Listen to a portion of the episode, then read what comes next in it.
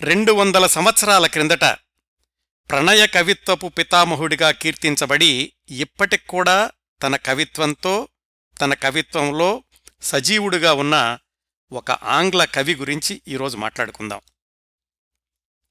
ఆంగ్ల సాహిత్యంలోని కాల్పనిక ఉద్యమాల తొలి రోజుల్లో అంటే రొమాంటిక్ మూమెంట్ ప్రారంభమైనటువంటి తొలి దశాబ్దాల్లో పదిహేడు వందల అరవై డెబ్బైల నుంచి పద్దెనిమిది వందల ఇరవై పద్దెనిమిది వందల ముప్పై ఆ కాలంలో భావకవిత్వం ప్రణయ కవిత్వం కాల్పనిక కవిత్వం ఇవి వ్రాసిన వాళ్ళల్లో ముఖ్యులు William Wordsworth Samuel Taylor Coleridge John Keats Lord Byron PB Shelley మొదలైన వాళ్ళు. వీళ్ళందర్నీ కూడా ప్రణయ కవిత్వపు పితామహులు అని చెప్పుకోవచ్చు. వీళ్ళల్లో జాన్ కీట్స్ గురించి లోగడ కార్యక్రమాల్లో మాట్లాడుకున్నాం. ఆ దశాబ్దాల్లోనే మహోద్ధతంగా ఆంగ్ల కవితలు వ్రాసి కాల్పనిక కవితోద్యమాన్ని ముందుకు తీసుకెళ్ళడంలో ప్రముఖ పాత్ర పోషించినవాడు తాను వ్రాసిన కవిత్వంతోనూ కొనసాగించిన వ్యక్తిగత జీవనశైలితోనూ కూడా అప్పుడు ఇప్పుడు ఎప్పుడూ ఒక సంచలన సామ్రాట్ లార్డ్ బైరన్. పదిహేడు వందల ఎనభై ఎనిమిది నుంచి పద్దెనిమిది వందల ఇరవై నాలుగు వరకు ఆయన జీవించింది కేవలం ముప్పై ఆరు సంవత్సరాలు మాత్రమే. కవిగా గుర్తింపు తెచ్చుకోవడం మొదలుపెట్టింది తన ఇరవై నాలుగు సంవత్సరాల వయసులో. అంటే లార్డ్ బైరన్ తన జీవితకాలపు చివరి పన్నెండు సంవత్సరాల్లో మాత్రమే వ్రాసిన కవిత్వం ఇప్పటికీ సజీవం అమృతతుల్యం భావకవులకు నిత్య పఠనీయం.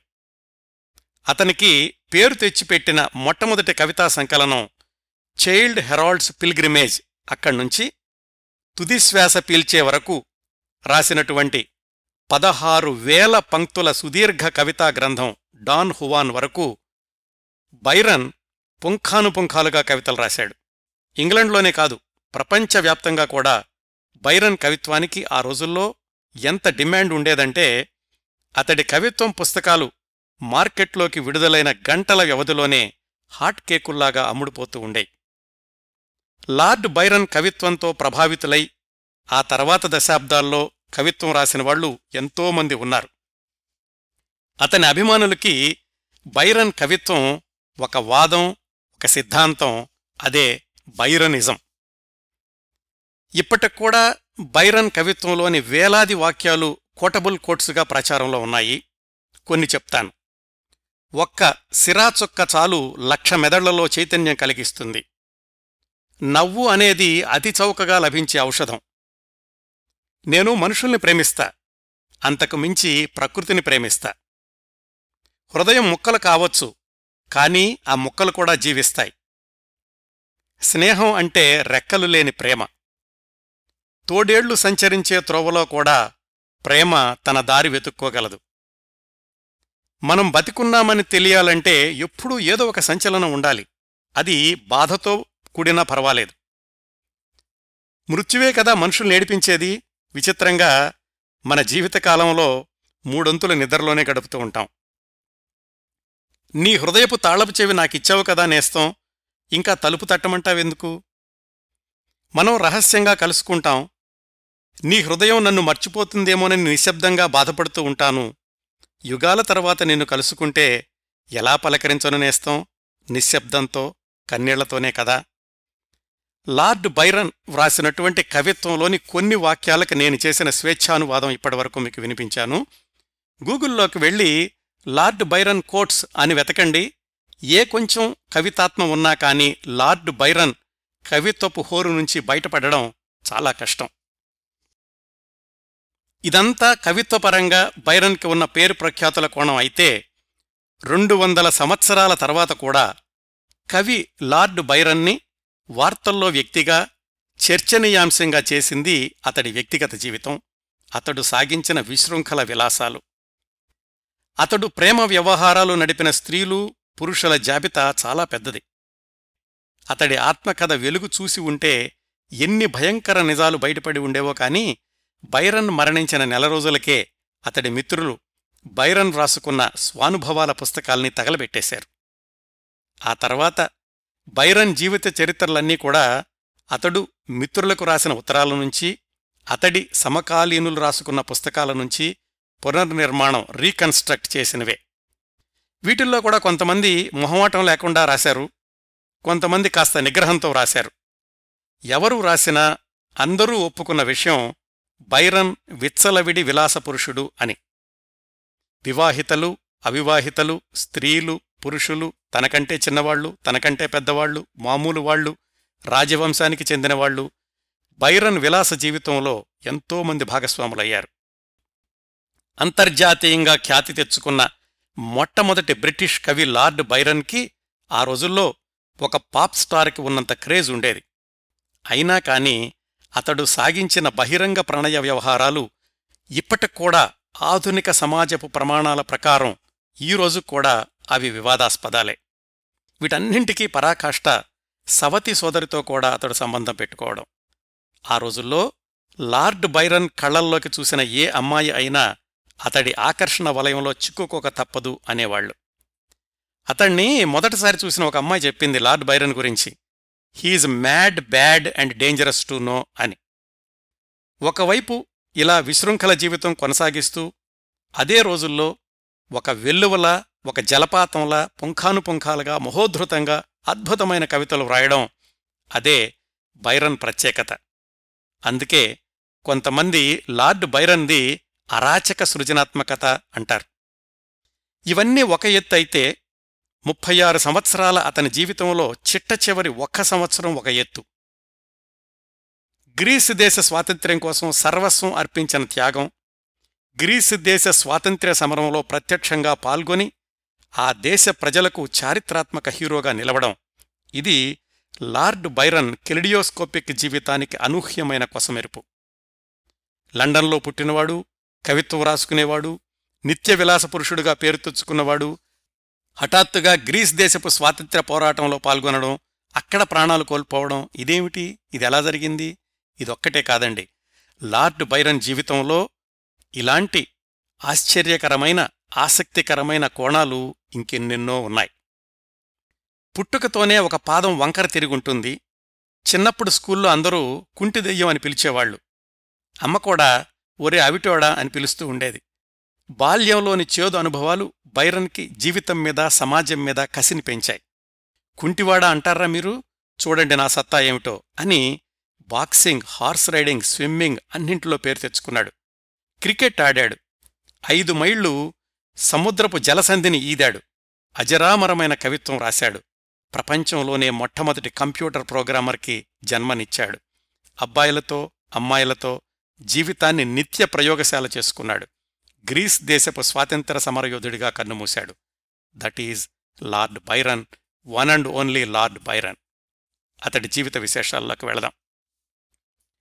లార్డ్ బైరన్ అసలు పేరు జార్జ్ గోర్డాన్ బైరన్ అంటే జార్జ్ అతడి పేరు గోర్డాన్ అనేది వాళ్ళ అమ్మ ఇంటి పేరు బైరన్ అనేది వాళ్ళ నాన్న ఇంటి పేరు.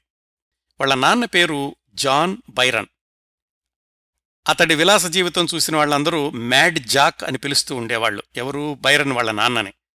వాళ్ళ అమ్మ పేరు క్యాథరిన్ గోర్డాన్. ఆమె స్కాట్లాండ్లో ఒక రాజవంశానికి వారసురాలు. వాళ్ళిద్దరికీ పరిచయం లండన్లోనే జరిగింది. వాళ్ళ వివాహం పదిహేడు వందల ఎనభై ఐదు మే పదమూడున జరిగింది. మే పదమూడు అనేది చాలా దురదృష్టకరమైన రోజు ఆ పాశ్చాత్యుల దృష్టిలో. జాన్ బైరన్కి అంటే మనం మాట్లాడుకుంటున్న లార్డ్ బైనర్ వాళ్ళ నాన్నకి ఇది రెండో వివాహం. మొదటి వివాహానికి ఒక కూతురుంది. ఆ కూతురు పుట్టిన సంవత్సరానికి భార్య చనిపోతే క్యాథరిన్ని మళ్ళీ పెళ్ళి చేసుకున్నాడు. మొదటి వివాహం ఈ వివాహం కూడా భార్య వైపుల నుంచే వచ్చే డబ్బుల కోసమే చేసుకున్నాడు అని చరిత్రకారులు అభిప్రాయం. తనకున్న అలవాట్లు విలాసాలతో ఈ జాన్ బైరన్ భార్యల నుంచి డబ్బులు తీసుకోవడం అదీ సరిపోకపోతే అప్పులు చేయడం ఇట్లా ఉండేది ఆయన జీవనశైలి. క్యాథరిన్ని పెళ్ళి చేసుకున్నప్పుడు కూడా ఆమెతో కలిసి స్కాట్లాండ్లో రెండేళ్ళుండి ఆమె డబ్బులన్నీ ఖాళీ చేసేసి ఆమెకు వారసత్వంగా వచ్చిన చిన్న కోట ఉండేది. దాన్ని కూడా అమ్మించేశాడు. అలాంటి పరిస్థితుల్లో పదిహేడు వందల ఎనభై ఎనిమిది జనవరి ఇరవై రెండున లండన్లో పుట్టాడు. మనం మాట్లాడుకోబోతున్న లార్డ్ బైరన్ అప్పటికి జార్జ్ బైరన్. పుట్టుక సమయంలోనే నర్సు ఏదో పొరపాటు చేయడంతోటి కుడికాలు పాదం వంకర తిరిగిపోయింది. అందువల్లనే పెరిగి పెద్దవాడయ్యాక కూడా ఒక కాలు ఎత్తు ఒక కాలు పొట్టి అవడంతో నడకలో కుంటితనం స్పష్టంగా కనిపిస్తూ ఉండేది. పుట్టుకతో వచ్చినటువంటి ఈ అవయవలోపమే ఎదుగుతున్న వయసులో బైరన్ మీద తీవ్రమైన మానసిక ఒత్తిడిని ఆత్మన్యూనతను పెంపొందించింది. ఇంకా వివరాలు తర్వాత తెలుసుకుందాం. బైరన్ పుట్టాక వాళ్ళ అమ్మా నాన్న లండన్ నుంచి స్కాట్లాండ్కి వెళ్ళిపోయారు. ఎబర్డీన్ అనే ప్రాంతంలో ఉండేవాళ్ళు అప్పటికే ఆస్తంతా అమ్మించేసి ఇంకా అప్పులు కూడా చేసి ఉన్నటువంటి బైరన్ తండ్రి తల్లి కొడుకులను వదిలేసి ప్యారిస్లో ఆయన చెల్లెల దగ్గరికి వెళ్ళాడు. అక్కడే విషం తాగి చనిపోయాడంటారు కొంతమంది జబ్బు చేసి చనిపోయాడంటారు కొంతమంది. అది బైరన్కి మూడు సంవత్సరాల వయసులో అంటే పద్దెనిమిది వందల తొంభై ఒకటిలో. అప్పటికి బైరన్ తండ్రి చనిపోయేటప్పటికీ ఆయన వయసు కేవలం ముప్పై ఆరు సంవత్సరాలు మాత్రమే. ఎటు చూసిన అప్పులు ఇంకోవైపేమో అవిటివాడుగా కనిపించే కొడుకు చిన్నపిల్లడు బైరన్ వీటన్నింటితోటి వాళ్ళమ్మ ఎప్పుడూ కోపంగా ఉండేది. బైరన్ని అవిటోడా అని విసుక్కుంటూ ఉండేది. తల్లి తిట్లు భరించడానికని తనలో తాను ఒత్తిడి తగ్గించుకోవడానికి పళ్ళ మధ్యన పింగాణీ ప్లేటు పెట్టుకుని కొరుకుతూ ఉండేవాడట చిన్నప్పుడు బైరన్. అలా ప్రారంభమైంది బైరన్ బాల్యం. కొంతలో కొంత వాళ్ళమ్మ చేసిన మంచి పని ఏమిటంటే చిన్నప్పటినుంచే బైరన్కి పుస్తకాలు చదవడం మీద చాలా ఇష్టం ఏర్పడేలాగా చేసింది. బైబిల్తో పాటుగా చరిత్ర పుస్తకాలు కవిత్వం పుస్తకాలు చదివి వినిపిస్తూ ఉండేది వాళ్ళమ్మ. ఐదేళ్ళు వయసు వచ్చాక స్కాట్లాండ్లోనే ఎబర్డీన్ గ్రామర్ స్కూల్ అనే స్కూల్లో చేర్పించింది బైరన్ వాళ్ళమ్మ. ఇప్పటికి కూడా ఆ స్కూల్లో లార్డ్ బైరన్ విగ్రహం ఉంటుంది. స్కూలుకి వెళ్ళడం మొదలుపెట్టిన దగ్గర నుంచి బైరన్ ఆత్మన్యూనతాభావం ఇంకా ఎక్కువైంది. ఎందుకంటే స్కూల్లో కూడా అందరూ కుంటి దయ్యం అని పిలుస్తూ ఉండేవాళ్ళు ఇంటి దగ్గర అమ్మ కూడా అదే పిలుపు. తల్లి ఉండి కూడా తల్లి ప్రేమను నోచుకోని వాడిలాగా ఎదిగాడు బైరన్. అతడికి ఆరేళ్ళ వయసున్నప్పుడు స్కార్లెట్ ఫీవర్ అని ఒక లాంటి జ్వరం వస్తే ఉపశమనం కోసమని వాళ్ళమ్మ స్కాట్లాండ్లోనే ఏదో ఒక పర్వత ప్రాంతాలకు తీసుకెళ్ళింది. అక్కడ వాళ్ళ బంధువులు ఎవరో ఉన్నారు. వాళ్ళ బంధువుల అమ్మాయి. తనకంటే రెండేళ్ళు పెద్దది. మేరీ డఫ్ అని ఆ అమ్మాయి అంటే ఇష్టపడ్డాడు బైరన్. ఇష్టపడడం అభిమానించడం ప్రేమించడం ఇలాంటివేమీ తెలియని వయసు ఆరు సంవత్సరాలు అంతే. ఆ తర్వాత ఎనిమిది సంవత్సరాలకి ఆ అమ్మాయికి పెళ్ళైనప్పుడు భగ్న హృదయంతో విరహ కవిత్వం గుప్పించేశాడు బైరన్. అది బైరన్ జీవితంలో తొలి ప్రేమ. బైరన్కి పది సంవత్సరాల వయసు ఉండగా ఒక వార్త వచ్చింది లండన్ నుంచి. వాళ్ళ నాన్నకు పెదనాన్న అంటే బైరన్కు పెదతాత వరస అయ్యాయన ఒక ఆయన చనిపోతే ఆయన ఆస్తికి వారసుడయ్యాడు బైరన్. ఆ పెద్దాయన పేరు లార్డ్ విలియం బైరన్. ఈయన కూడా చాలా చరిత్ర ఉంది బ్యారన్ బైరన్ అని మన భాషలో చెప్పుకోవాలంటే జమీందారీ వంశ పరంపర లాంటిది. ఆ పరంపరలో ఐదవ వాడు విలియం బైరన్. లండన్లో చాలా ఆస్తి ఉండుండాలి కాని ఆయన తన విలాసాల కోసమని పెద్దవాళ్ళు సంపాదించిన ఆస్తితో పాటుగా చాలా వరకు అమ్మేశాడు. ఆయనకు పిల్లలు లేకపోవడంతోటి మిగిలిన ఆస్తికి వారసుడయ్యాడు మనం చెప్పుకుంటున్న బైరన్. లార్డ్ అనేది కూడా అలాగే వచ్చింది బైరన్కి. అట్లా George Gordon Byron Lord Byron అయ్యాడు. లార్డ్ అంటే ఏంటంటే కొంత వయసు వచ్చాక బ్రిటిష్ పార్లమెంటులో సభ్యత్వం కూడా దక్కుతుంది వాళ్ళకి.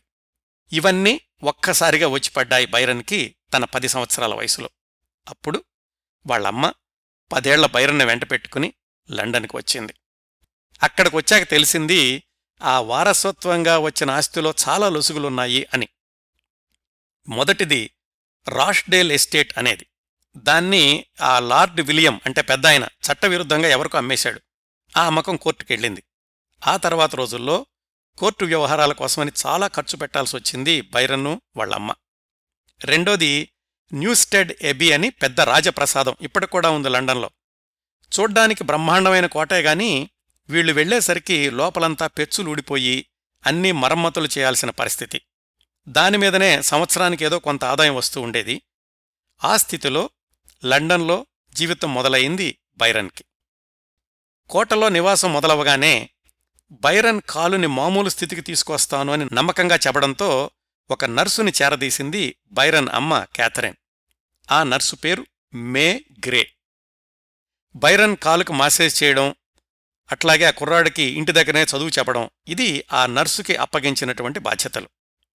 చదువు పేరుతో బైబిల్ బట్టి పట్టమనేది ఏ కొంచెం తప్పు చెప్పినా విపరీతంగా కొడుతుండేది ఏడుస్తుంటేనేమో నోట్లో గుడ్డలు కుక్కేది చీకటి గదిలో ఉంచి తలుపులేస్తూ ఉండేది ఆ ఏడుస్తున్న పిల్లణ్ణి. అసలే ఎప్పుడూ కోపంతో ఉండేది వాళ్ళమ్మ. అందుకని ఆమె కూడా ఏమీ చెప్పుకోలేకపోయేవాడు బైరన్.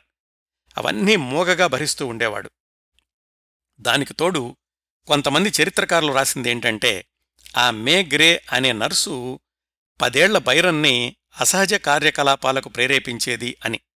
ఇలాంటివన్నీ కూడా బైరన్ లేత మనసు మీద తీవ్రమైన ప్రభావాన్ని చూపించాయి అని కూడా చరిత్రకారులు చెప్తారు. చివరకు పక్కింటాళ్ళెవరో చెప్పారు క్యాథరిన్కి ఏమ్మా మీ అబ్బాయిని నర్సలా కొడుతుంటే చూస్తూ ఊరుకుంటావేమిటి? అని.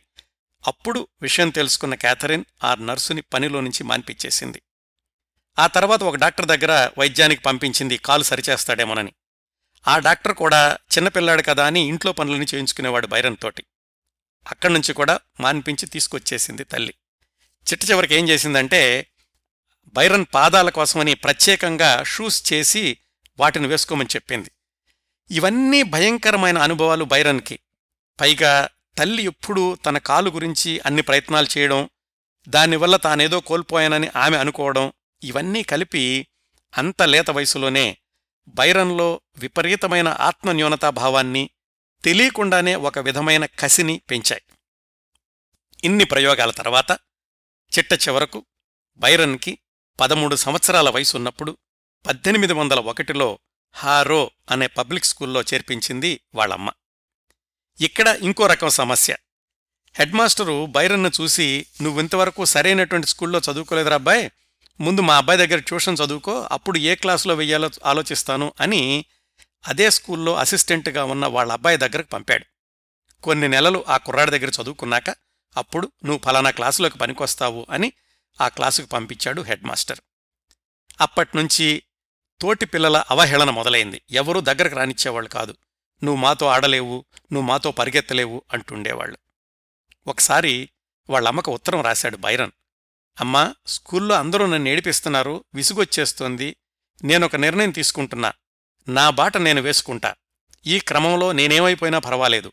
నన్ను నేను కొత్త మనిషిగా మార్చుకుంటాను అని రాశాడు. కసి పట్టుదల పెంచుకున్నాడు.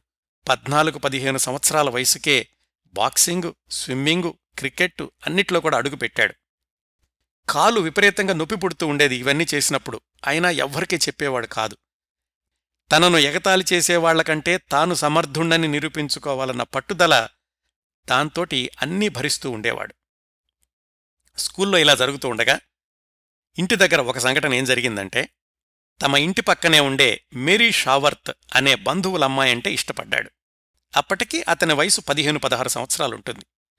ఆ అమ్మాయి బైరన్ కంటే మూడు నాలుగు సంవత్సరాలు పెద్దది అప్పటికే ఎంగేజ్మెంట్ కూడా అయింది. బైరన్ ప్రేమభావాలు తెలుసుకుని చెప్పింది అబ్బాయి ఇది మంచి పద్ధతి కాదు. నువ్వు నాకంటే చిన్నపిల్లాడివి. పైగా రెండు మూడేళ్ళలో నాకు పెళ్ళైపోతుంది. పిచ్చి పిచ్చి ఆలోచనలు మానుకుని శ్రద్ధగా చదువుకో అని. అది వయసు తెలిసాక బైరన్ ఎదుర్కొన్న మొదటి ప్రేమ మొదటి తిరస్కారం. అలా హైస్కూల్ పూర్తి చేసుకుని పద్దెనిమిది వందల ఐదులో తన పదిహేడు సంవత్సరాల వయసులో కేంబ్రిడ్జ్లో ట్రినిటీ కాలేజీలో చేరాడు బైరన్. హాస్టల్లోనే ఉంటూ మధ్య మధ్యలో సెలవులు వచ్చినప్పుడు తమ వారసత్వపు కోట న్యూస్టెడ్ అబీ అని ఉంది కదా అక్కడికి తల్లి దగ్గరికి వెళ్ళొస్తూ ఉండేవాడు. కాలేజీలో చేరగానే చేసినటువంటి పని ఏంటంటే వ్యాయామం మీద శ్రద్ధ పెట్టి బరువు తగ్గించుకోవడం. జాక్సన్ అని ఒక వ్యాయామ శిక్షకుడు అందుకు సహాయం చేశాడు బైరన్కి. నిజానికి బైరన్ ఐదడుగుల ఎనిమిది అంగుళాలు ఎత్తు ఉండేవాడు. కానీ ఊబకాయం అవడంతో అస్సలు అందంగా ఉండేవాడు కాదు అప్పటి వరకు. ఒక్కసారి వ్యాయామం చేసి బరువుని అదుపులోకి తెచ్చుకోగానే మొహంలోకి కొత్త కళ వచ్చేసింది. ఆత్మన్యూనతాభావాన్ని ఆత్మవిశ్వాసంగా మార్చుకోవడం మొదలుపెట్టాడు ఆ కాలేజీలో ఉండగా బైరన్. కాలేజీలో కూడా అందరూ ఎవరి అందగాడు అని తన వైపు చూసేలాగా చేసుకున్నాడు. హార్స్ రైడింగ్ నేర్చుకున్నాడు. కాలేజీ క్రికెట్ టీంలో ఆడడం మొదలుపెట్టాడు. విలాసవంతమైన జీవితం కోసమని ఖర్చులు కూడా పెరిగాయి. తమ కోటని అమ్మకానికి పెట్టారు. కాకపోతే కొందామని వచ్చినాళ్ళు ఏదో అడ్వాన్స్ ఇచ్చారు కానీ పూర్తిగా డబ్బులు ఇవ్వలేదు. అవి వస్తాయి కదా అని ఎడాపెడా అప్పులు చేస్తుండేవాడు బైరన్. పద్దెనిమిది వందల ఆరో సంవత్సరం. బైరన్కి పద్దెనిమిదేళ్ళు వచ్చినాయి. ఇంతవరకు అతడు కవిత్వం రాయడం గురించి మాట్లాడుకోలేదు కదా? అప్పటిదాకా ఒక ఐదారు సంవత్సరాల నుంచి అప్పుడప్పుడు కొన్ని కవితలు రాశాడు ముఖ్యంగా ప్రేమరాహిత్యానికి లోనైనప్పుడు. అయితే ఏ పత్రికకు పంపేవాడు కాదు. వాటన్నింటినీ కలిపి ఫ్యూజిటివ్ పీసెస్ అదృశ్య శకలాలు అనే పేరుతో ఒక పుస్తకం ప్రింట్ చేయించాడు. దాన్ని మార్కెట్లోకి పంపించడానికి ముందు ఒక మిత్రుడిని అడిగాడు ఇది చూసి చెప్పు ఎలా ఉందో అని. అది చదివినటువంటి మిత్రుడు చెప్పాడు ఎట్టి పరిస్థితుల్లోనూ ఇది మార్కెట్లోకి వెళ్ళడం మంచిది కాదబ్బాయ్. ఇందులో నువ్వు రాసిన కవితలు ఎవరి గురించి రాశావో సూటిగా అందరికీ తెలిసిపోతోంది.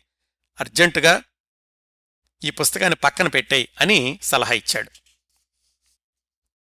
ఆ విధంగా తరువాతి దశాబ్దాల్లో శతాబ్దాల్లో ప్రఖ్యాత కవిగా పేరు తెచ్చుకున్న లార్డ్ బైరన్ మొట్టమొదటి కవితా సంపుటం గడప దాటకుండానే ఆగిపోయింది. ఆ తర్వాత మరో సంవత్సరానికి ఆ ఆపేసిన పుస్తకంలోని కవితలు కొన్ని తీసేసి కొన్ని మార్చి అవర్స్ ఆఫ్ ఐడిల్నెస్ సోమరికాలం అనే పేరుతో ఇంకొక కవితా సంపుటి వేసి మార్కెట్లోకి విడుదల చేశాడు బైరన్. ఇదంతా ఇంకా అతను ఆ ట్రినిటీ కాలేజీలో స్టూడెంట్గా ఉండగానే. ఆ కవిత్వాన్ని చీల్చి చెండాడారు విమర్శకులు సమీక్షకులు. ఆ విమర్శలన్నీ చదివి బైరన్ ఏమాత్రం నిరుత్సాహపడలేదు వెనక్కి కూడా తగ్గలేదు. తన కవిత్వాన్ని విమర్శించిన వాళ్ళను విమర్శిస్తూ ఒక పుస్తకం రాశాడు. అతని కవిత్వం కంటే కూడా ఈ విమర్శనా వ్యాసం ఎక్కువగా అమ్ముడుపోయింది. మొట్టమొదటి నెలలోనే రెండుసార్లు ప్రింట్ చేయాల్సి వచ్చింది. అంటే గుండెల నిండా ఆత్మవిశ్వాసాన్ని నింపుకోవడం మొదలుపెట్టాడు లార్డ్ బైరన్. కాలేజీలో ఉండగానే అతడు చేసిన స్నేహాల గురించి ఒకటి రెండు విషయాలు తెలుసుకోవాలి మనం. అందులో మొదటిది తన తండ్రి మొదటి భార్యకు పుట్టిన అగస్టా అనే అమ్మాయి. బైరన్ కంటే ఐదేళ్ళు పెద్దది బైరన్ కాలేజీకి వచ్చే వరకు కూడా అసలు తనకే సవతి సోదరి ఉందా అన్న విషయం తెలీదు. అప్పుడు ఎవరో చెప్పారు ఇట్లా మీ నాన్నకు మొదటి భార్యకు పుట్టినటువంటి అమ్మాయి ఫలానా చోట ఉంది అని. ఆమె చిరునామా తెలుసుకుని అగస్టాతో పరిచయం పెంచుకున్నాడు. అయితే ఆ పరిచయం తర్వాత ఎటువంటి పరిణామాలకు దారితీసింది అనేది తర్వాత తెలుసుకుందాం. మరొక సంఘటన ఏమిటంటే ట్రినిటీ కాలేజీలో ఉండగానే లార్డ్ బైరన్ జాన్ ఎడల్స్టన్ అనే పదిహేను సంవత్సరాల కుర్రాడితో స్నేహం చేశాడు. ఆ కుర్రవాడి గురించి కూడా చరిత్రకారులు వివిధ రకాలుగా రాశారు. బైరన్ను ఆ జాన్ను చాలా సన్నిహితంగా ఉండేవాళ్ళు ఆ జాన్ అనే కుర్రాడు బైరన్కి తమ స్నేహానికి గుర్తుగా ఒక ఉంగరం కూడా ఇచ్చాడు. దాని గురించి కూడా ఒక కవితలో రాశాడు బైరన్. ఏమనంటే తల వంచుకుని ఆ ఉంగరం నాకు బహుమతిగా ఇచ్చాడు. నేను అంగీకరిస్తానో లేదో అని అతని సంశయం అనుకుంటా ఆ ఉంగరాన్ని జాగ్రత్తగా చూసుకోగలనా లేదా అనేది నా సంశయం. పెద్దయ్యాక ఇద్దరూ కలిసి జీవిద్దామని కూడా అనుకున్నారట వాళ్ళు. కొంతమంది వాళ్ళిద్దరి మధ్య ఉన్నది మాత్రం స్నేహమే అంటారు. మరికొంతమంది కాదు అది అసహజ సంబంధం అంటారు. ఏమైనా కాని లార్డ్ బైరన్ మిత్రుడిగా ఆ జాన్ ఎడిల్స్టన్ అనే అతను బైరన్ జీవితపు చరిత్ర పుటల్లోకి ఎక్కాడు.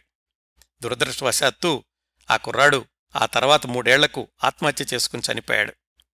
ఇన్ని అనుభవాలతో సంఘటనలతో పద్దెనిమిది వందల తొమ్మిది జులై రెండున కాలేజీ పట్టా పుచ్చుకున్నాడు లార్డ్ బైరన్ అప్పటికీ అతని వయసు ఇరవై ఒక్క సంవత్సరాలు.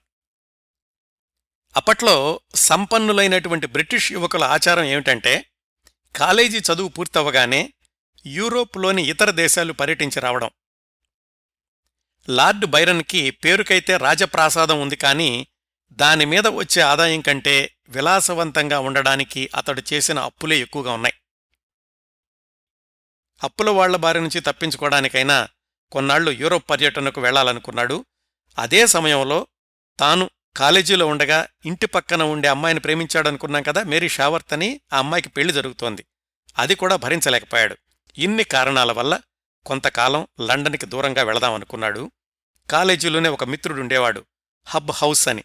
అతనితో కలిసి రెండేళ్ళపాటు పద్దెనిమిది వందల తొమ్మిది నుంచి పద్దెనిమిది వందల పదకొండు వరకు యూరోప్ యాత్రకు వెళ్ళాడు Lord Byron.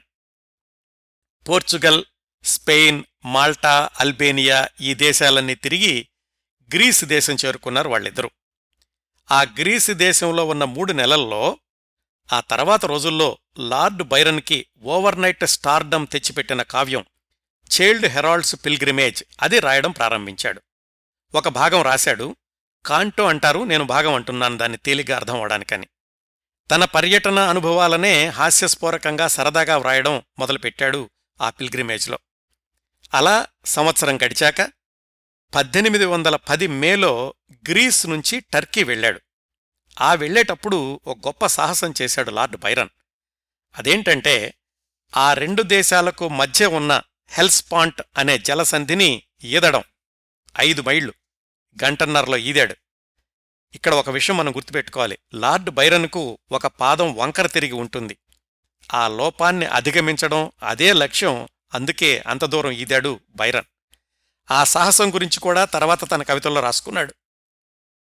అలా టర్కీ చేరుకున్నాక టర్కీలో ఉన్నప్పుడే పిల్గ్రిమేజ్ కవితలో రెండో భాగం కూడా రాశాడు. అట్లా రెండేళ్ళు తమ పర్యటన ముగించుకుని పద్దెనిమిది వందల పదకొండు జులై పద్నాలుగున లండన్ చేరుకున్నాడు. వాళ్ళమ్మ ఇంకా ఆ రాజప్రాసాదంలోనే ఉంది. కాని తాను వెళ్ళి చూడకుండానే ఆ తర్వాత పదిహేను రోజులకు తల్లి చనిపోయింది. తల్లి మరణం బైరన్ మీద పెద్ద ప్రభావం ఏమీ కలిగించలేదు. ఎందుకంటే ఉన్నన్ని రోజులు కూడా ఆ తల్లి కొడుకుల మధ్య అనుబంధం అంతంత మాత్రంగానే ఉండేది. తల్లి చనిపోయిన కొన్ని రోజులకి తాను కాలేజీలో ఉండగా స్నేహం చేసిన పదిహేనేళ్ళ కుర్రవాడు జాన్ అతను విషం తాగి చనిపోయాడు. ఆ తర్వాత కూడా అతడి గురించి పెద్ద స్మృతి కావ్యం రాశాడు బైరన్. ఇంతవరకు జరిగిన సంఘటనలు చూసుకుంటే లార్డ్ బైరన్కి ఇంకా కవిగా ప్రపంచంలో పేరు రాలేదు. కాలేజీలో ఉండగా ఏదో ఒక కవితా సంపుటం ప్రచురిస్తే దాన్ని అందరూ విమర్శించారు అంతవరకే. లార్డ్ బైరన్ని ఆకాశానికి ఎత్తేసిన సంఘటన పద్దెనిమిది వందల పన్నెండులో జరిగింది. బైరన్ తన యూరప్ పర్యటనలో వ్రాసుకున్న రెండు భాగాల పిల్గ్రిమేజ్ దీర్ఘ కవితల్ని అతని మిత్రుడు పుస్తకంగా ప్రచురించాడు.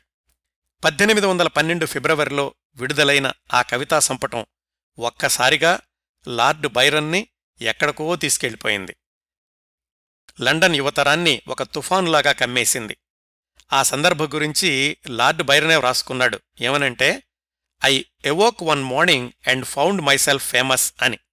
అప్పటికీ ఆయన వయసు ఇరవై నాలుగు సంవత్సరాలు అక్కడ్నుంచి ఆ తర్వాత పన్నెండు సంవత్సరాలు బైరన్ రాసిన ప్రతి కవిత సంచలనమే శాశ్వతమే. ఎంతలా అంటే ఇదిగో శతాబ్దాలు గడిచినా నిలిచిపోయేంతలాగా.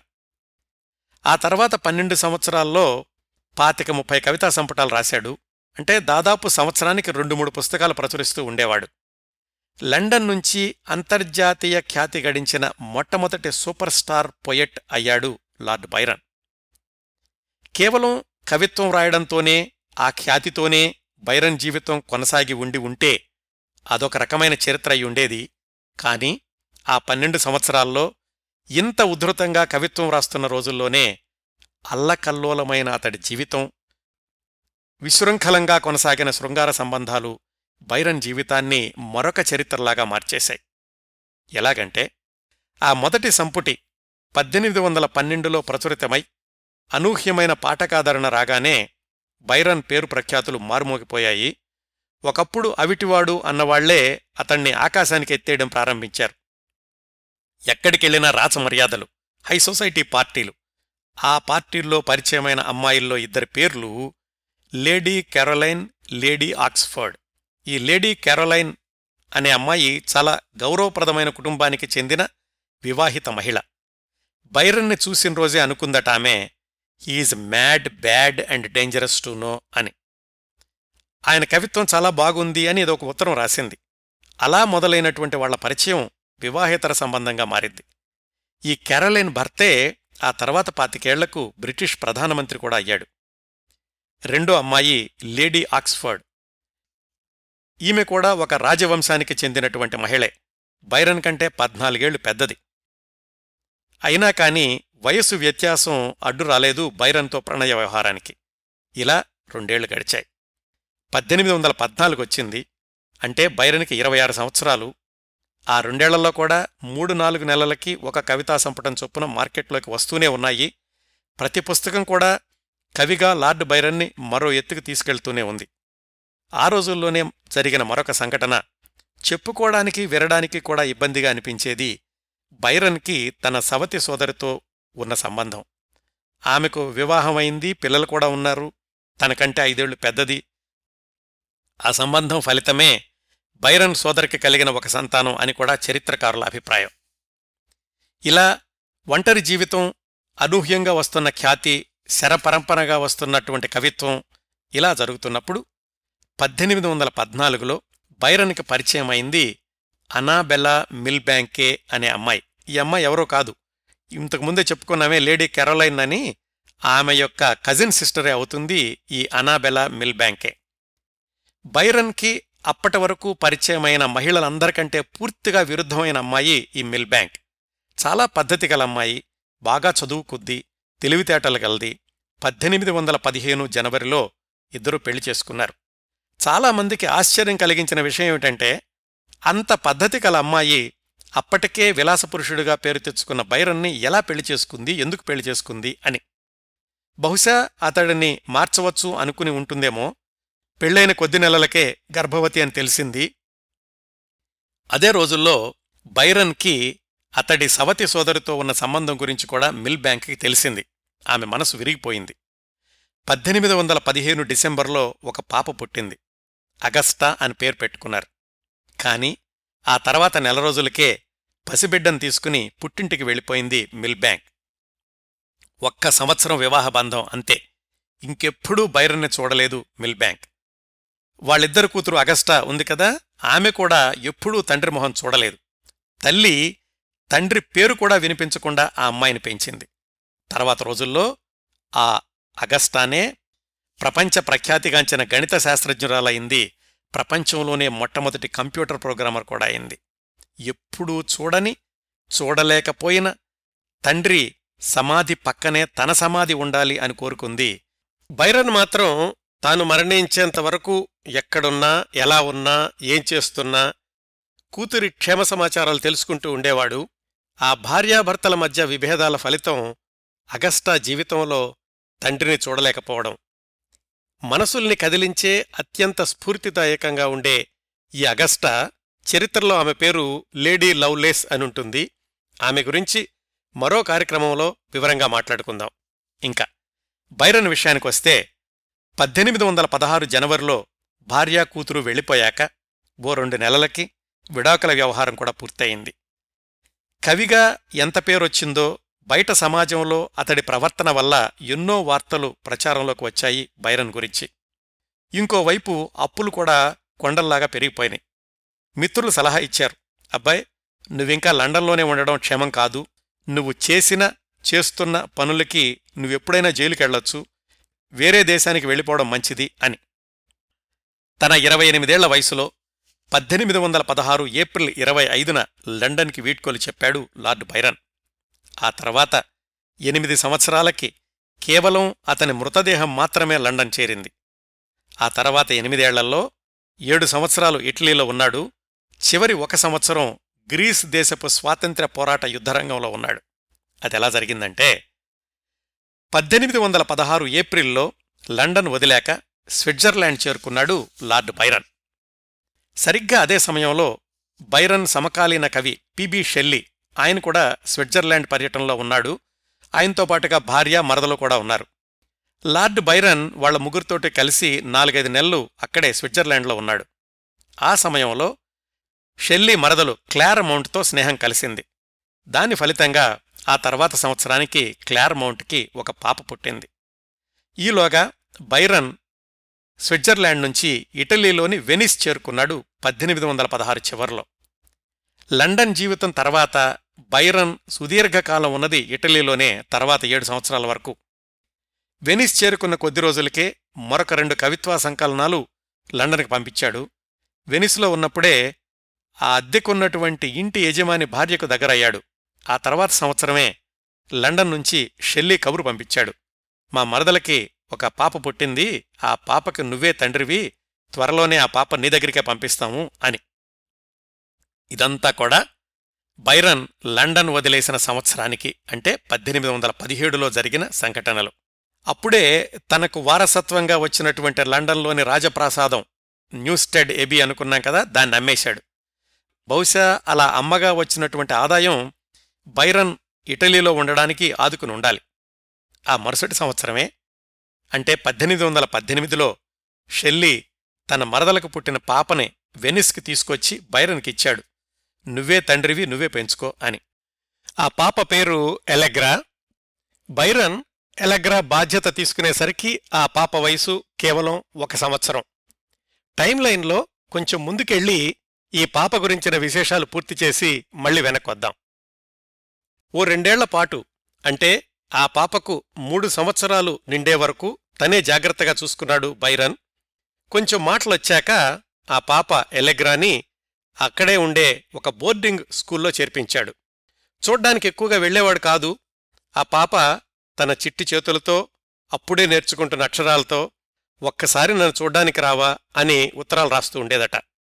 ఐదు సంవత్సరాలు నిండిన రెండు మూడు నెలలకి అంటే పద్దెనిమిది వందల ఇరవై రెండు ఏప్రిల్ పంతొమ్మిదిన ఆ చిన్నారి ఎలెగ్రా అనారోగ్యంతో ఆ స్కూల్లోనే చనిపోయింది. చాలా యాదృచ్ఛికం ఏమిటంటే సరిగ్గా ఇది జరిగిన రెండు సంవత్సరాలకి అదే రోజు రెండేళ్ళ తర్వాత బైరన్ కూడా మరణించడం. తను ఉన్నన్ని రోజులు తన ఉనికిని గురించి పట్టించుకోలేదు. తను వెళ్ళిపోయాక తెలిసింది నాకు శూన్యంలాగా ఉంది అని మిత్రులకు ఉత్తరంలో రాశాడు బైరన్. ఆ పాప మృతదేహాన్ని లండన్లో తల్లి దగ్గరకు పంపించాడు. తాను చదువుకున్న హారో హైస్కూల్ దగ్గరలోనే ఉన్న శ్మశాన వాటికలో సమాధి చేయమని చెప్పాడు. ఇప్పటికూడా ఆ శ్మశాన వాటికలో ఒక శిలాఫలకం ఉంది ఎలెగ్రా పేరుతోటి. అదండి బైరన్ అనధికార సంతానం చిన్నారి ఎలెగ్రా ఎపిసోడ్. మళ్ళీ టైంలైన్లో వెనక్కి పద్దెనిమిది వందల పద్దెనిమిదికి వద్దాం. ఇటలీ జీవితంలో పరిచయాలు జరుగుతున్నాయి ప్రణయాలు పెరుగుతున్నాయి అనుభవాలు పోగు చేసుకుంటున్నాడు ఉద్ధృతంగా కవితలు వ్రాయడం మాత్రం మానలేదు.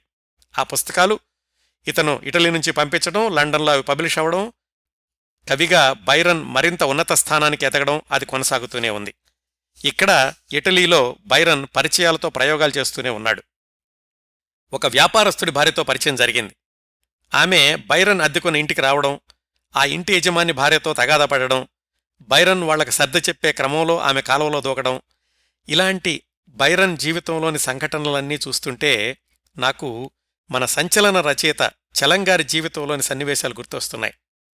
చలంగారు కూడా ఇట్లాగే ఒక ఊరు నుంచి ఇంకో ఊరికి ట్రాన్స్ఫర్ అయి వెళ్ళడం వెళ్ళిన చోటల్లా కొత్త పరిచయాలు ఆ సంక్లిష్ట సంఘర్షణల సమయంలోనే అద్భుతమైన రచనలు చేయడం.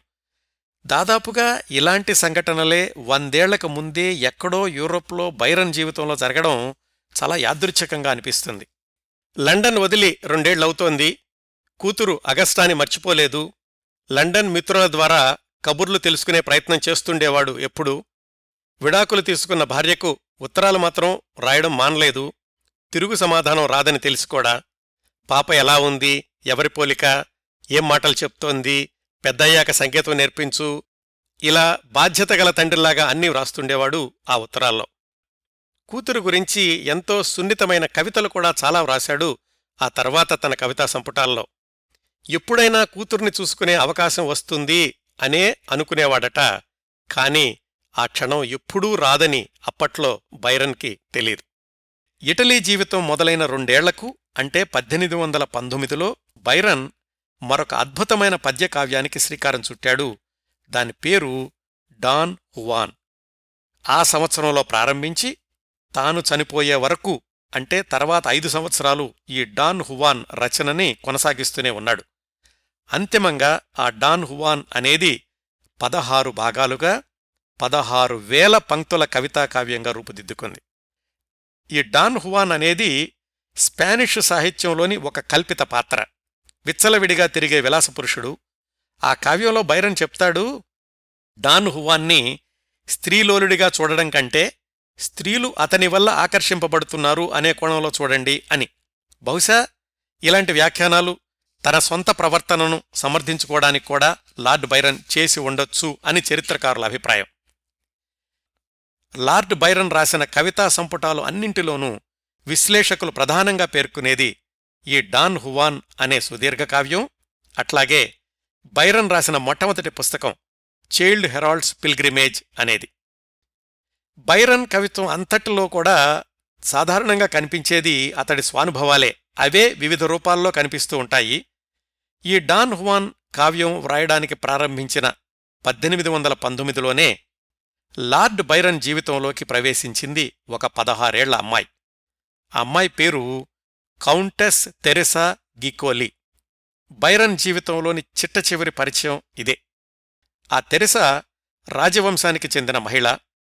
బైరన్ వయసు అప్పటికి ముప్పై ఒక్క సంవత్సరాలు. అంటే అతడి వయసులో దాదాపు సగం వయసున్న అమ్మాయి ఆ పదహారేళ్ళ తెరిస. ఆమె భర్తకు అరవై సంవత్సరాల వయసు. అతను ఒక చక్రవర్తి లాంటివాడు ఆ ఇటలీలో. ఒకసారి పరిచయం అయ్యాక బైరన్ని తన రాచరికపు నివాసానికి ఆహ్వానించి అక్కడే ఉండమని అడిగింది తెరిస. అక్కడ్నుంచి ఆ రాచరికపు కుటుంబం ఏ నగరానికి వెళితే ఆ నగరానికి తీసుకెళ్ళారు బైరన్ను కూడా. కొన్నాళ్ళు అతడు పెంచుకుంటున్న పసిపాప ఆ పాపను కూడా వాళ్ళతోటి ఉంచుకున్నారు. అలా పరిచయం కొనసాగిన మూడు నాలుగు సంవత్సరాలు రాజభోగాలు అనుభవించాడు లార్డ్ బైరన్. వీళ్ళ సాన్నిహిత్యం చూసి భరించలేని ఆ ముసలి భర్త ఒక సంవత్సరానికే విడాకులు తీసుకున్నాడు. కాని తెరిసాకి తండ్రి వైపు నుంచి వచ్చిన రాచరికపు సంపద కొనసాగుతూనే ఉంది. ఆమెతో ఉన్నప్పుడే లార్డ్ బైరన్కి ఈ జాతుల స్వాతంత్ర్య పోరాటం ఎలా ఉంటుందో తెలిసింది.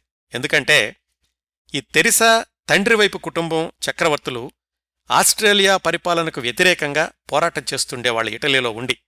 అందులో కూడా ప్రధాన పాత్ర పంచుకున్నాడు బైరన్ కొన్ని రోజులు కానీ ఆ పోరాటం ఎటువైపుకి వెళ్ళలేదది వేరే విషయం అనుకోండి.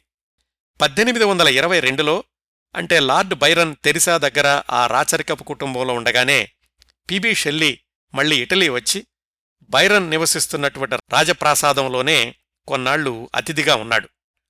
అక్కడ ఉండగానే బోటు షికారుకి వెళ్ళి అది తిరగబడడంతో మరణించాడు పిబి షెల్లీ పద్దెనిమిది వందల ఇరవై రెండు జులై ఎనిమిదిన. ఈ సంఘటన గురించి కూడా మనం జాన్ కీట్స్ గురించి మాట్లాడుకున్న విషయాల్లో ప్రస్తావించుకున్నాం. పద్దెనిమిది వందల ఇరవై మూడొచ్చింది బైరన్ కవిత్వ రచన వేగం తగ్గకుండా కొనసాగుతూనే ఉంది. బైరన్ తెరిసా కలిసే జీవిస్తున్నారు. అదే రోజుల్లో సముద్రానికి అవతల ఉన్న గ్రీస్ దేశంలో స్వాతంత్ర్య పోరాటం జరుగుతోంది. టర్కీ పాలన నుంచి విముక్తి కోసం వివిధ వర్గాలు స్వాతంత్ర పోరాటం చేస్తున్నాయి అక్కడ గ్రీస్ దేశంలో. వాళ్ళల్లో ఒక వర్గం వాళ్ళు లార్డ్ బైరన్ని సంప్రదించారు. మీరొచ్చి మా స్వాతంత్ర పోరాటానికి మద్దతు ఇవ్వండి అని. లార్డ్ బైరన్ ఎప్పుడూ ఏ పెద్ద పోరాటంలోనూ పాల్గొనలేదు కదా. అతడికేమీ సైనిక శిక్షణ ఉన్నవాడు కాదు కదా. మరి అతన్ని ఎందుకు ఆహ్వానించారు అనేది కొంచెం వింతగా అనిపిస్తుంది కానీ చరిత్రకారులు చెప్పేదేంటంటే లార్డ్ బైరన్కి అప్పటికి అతని జీవనశైలి మీద తనకే విసుగొచ్చేసింది. ఏదో ఒక సాహసం చెయ్యాలి అనుకుంటుండేవాడు సంచలనం కోరుకుంటూ ఉండేవాడు. అందుకని ఆ గ్రీస్ వర్గాల ఆహ్వానాన్ని అంగీకరించి ఉంటాడు అని చరిత్రకారులు అంటుంటారు.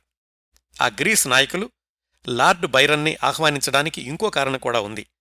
ఆయన దగ్గరున్న డబ్బులు కూడా రాచరికపు కుటుంబంతో ఉంటున్నాడు అని అందువల్ల కూడా లార్డ్ బైరన్ని తమ దగ్గరకు రమ్మని ఆ గ్రీస్ నాయకులు పిలిచారు.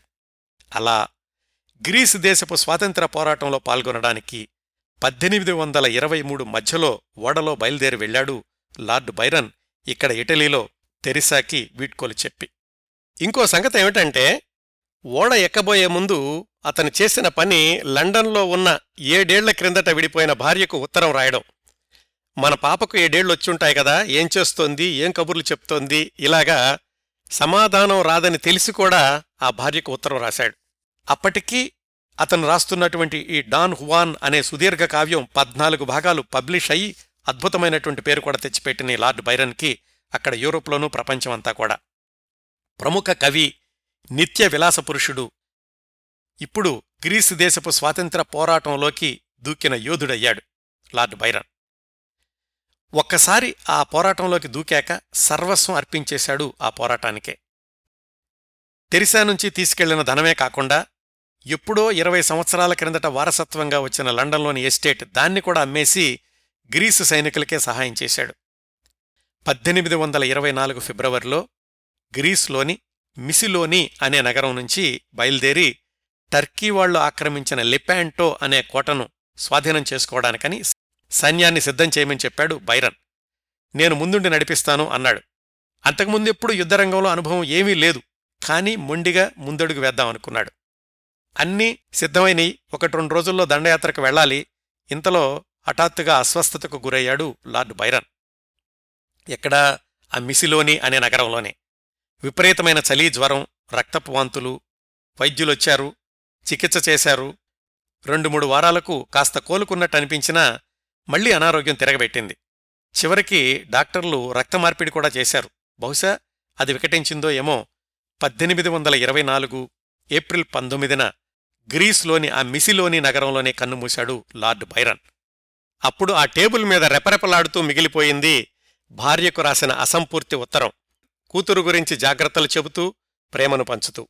అంటే ప్రవర్తనలో ఎంత విచిత్రం ఎంత విశృంఖలత అనిపించినా కాని మనసులో సున్నితత్వం కవిగా మృదుభావనలు తండ్రిగా కూతురు మీద ఆప్యాయత వీటిని మాత్రం జీవితాంతం చిట్ట చివరి క్షణం వరకు పచ్చగా ఉంచుకున్నాడు బైరన్ తన మనసులో.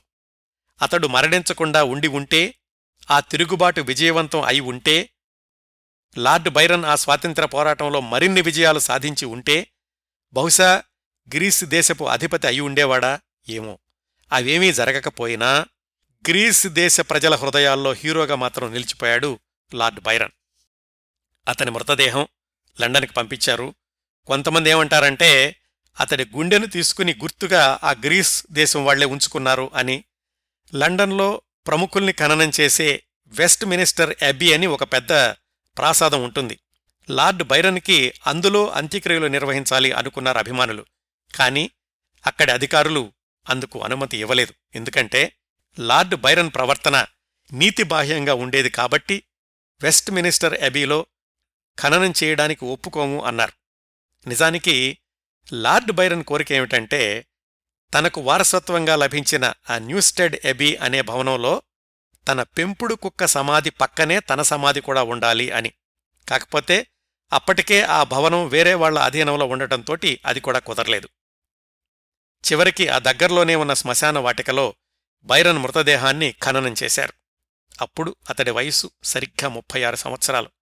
విచిత్రం ఏమిటంటే అతడి తండ్రి కూడా ముప్పై ఆరు సంవత్సరాలకే మరణించాడు.